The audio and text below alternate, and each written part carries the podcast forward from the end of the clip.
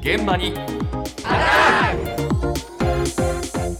今朝の担当竹内志麻さんです。おはようございます。おはようございます。今日本人のソウルフードおにぎりが爆発的ブームということなんですが。え知ってました？え爆発的？はい。コンビニなんかいっぱい並んでるけどね。あ確かにコンビニでもそうですね種類が。あそうか。はい、えなのでまあ爆発的なブームということで、えその詳しいお話を一般社団法人おにぎり協会代表理事の中村祐介さんに伺いました。おにぎりの専門店が今爆発的に増えている状態ですね。おにぎり専門店のおにぎり浅草宿六、こちらがミシュランガイドに掲載されたことが大きなきっかけと言えるでしょう。まあ、そのあたりからおにぎりがですね、日常的なものから、ま、買って食べるもの、さらに外食にどんどん変化していった。で、2019年、2020年あたりから、まあ、コロナ禍でコンビニエンスストアでごちそう系のおにぎりが販売されることが増えてきました。これは夜の会食を皆さん遠慮するというところで、お昼はちょっと豪華に行こうかと、少しごちそう系のおにぎりを買ってみようか。それに合わせて、おにぎり専門店は、まあ、コンビニエンスストアさんより若干高いことが多いんですけれども、まあしっかりと手で握られている美味しい食材のもの、美味しいお米があるのであれば、こちらも買ってみようじゃないかというような方々が増えて、えーお客様がしっかりと循環するようになってきたっていうのが大きなポイントかなと思います。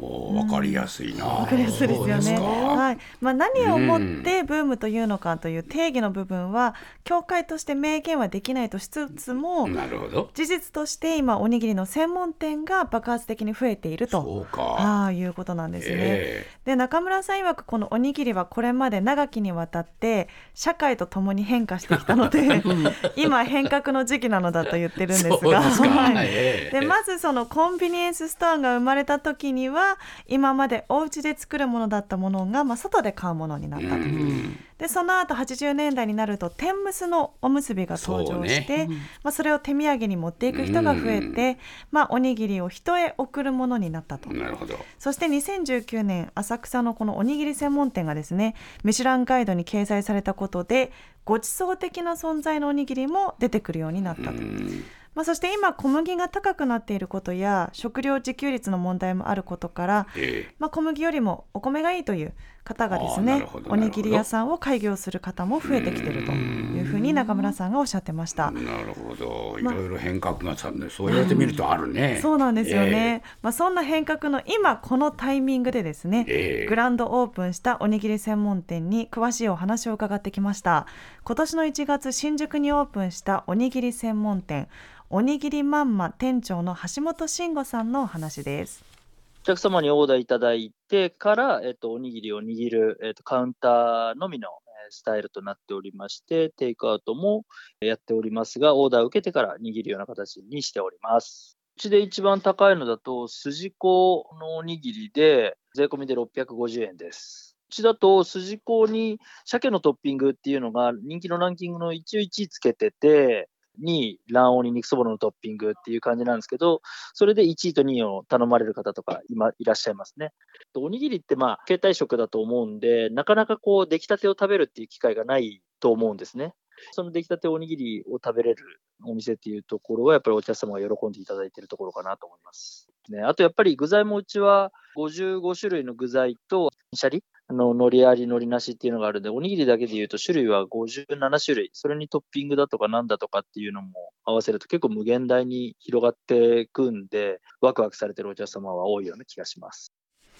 これね、うん。あの竹内さん写写真撮ってくれたんだけど、はいそうなんです。なんかお寿司屋さんみたいだはい。ね。お寿司屋さんのカウンターみたいねな。ね。そうなんです。ええ。本当にカウンターのみで,、うん。で目の前に具材が並んでいるのでお寿司屋さんみたいな、そうだよはい、ね。感じでしたね。そうか、で。お寿司屋さんと同じような格好になったんだもんね、皆そう。なんです。知らなかった。うんで一番価格の高い筋子のおにぎりがランキング1位とええいうことで、こちらも驚きなんですけれども、あのランチタイム時は30分から40分待ちは普通だというほどえ。非常に人気のお店でして、ええ。まあ、なのでちょっと時間帯ずらして私昨日行ってきたんですけど、はい。それでももう満席でですね、ええ。非常に人気でした。そうですか。はい、でそのえ人気ナンバーワンの筋子のおにぎり食べてみた？で鮭トッピング。はい食べてみました、ええ。あのまず大きさが普通のおにぎりよりもう2倍くらいあってすごく大きいんですけど、はい、えで具沢山で非常にあの食べ応えがあって。はい美味しかったですね。食べかけの写真もある。ね。美味しい。はい美味しくいただきました。そうですか。はい。まあ、このようにおにぎり専門店に行列ができるほどの時代になりましたがうん。おにぎりの今後の可能性はまだまだこんなもんじゃないと。いうことで再びおにぎり協会代表理事の中村さんのお話です。特に海外で非常に評価も高まってきていますし、IT 産業とかと比べるとですね、おにぎりというのは日本人がやるビジネスとして世界ですごく腹落ち感があるんですね。やっぱり IT は全てのあの人種関係なく成果を出すような、まあ、グローバルの競争社会ですけれども、まあ、おにぎり屋さんというのは日本人がやってこそしかるべきというのは海外でも徐々に普及し始めていますので、まあ、日本人として競争力を持った状態で世界に打って出られるという点ではおにぎりは非常にビジネスとしても注目度が高い存在かと思いますね。でこれがうまくいけば唯一ですねあの海外でも持ち運んだりとか手軽に食べられるっていう和食はおにぎりしかないんですね。ラーメンであるとかお寿司というのはなかなかテイクアウト需要というのは難しいのでそういう意味ではサンドイッチとかそういった手軽なモバイルフードとして世界中に定着する可能性を秘めています。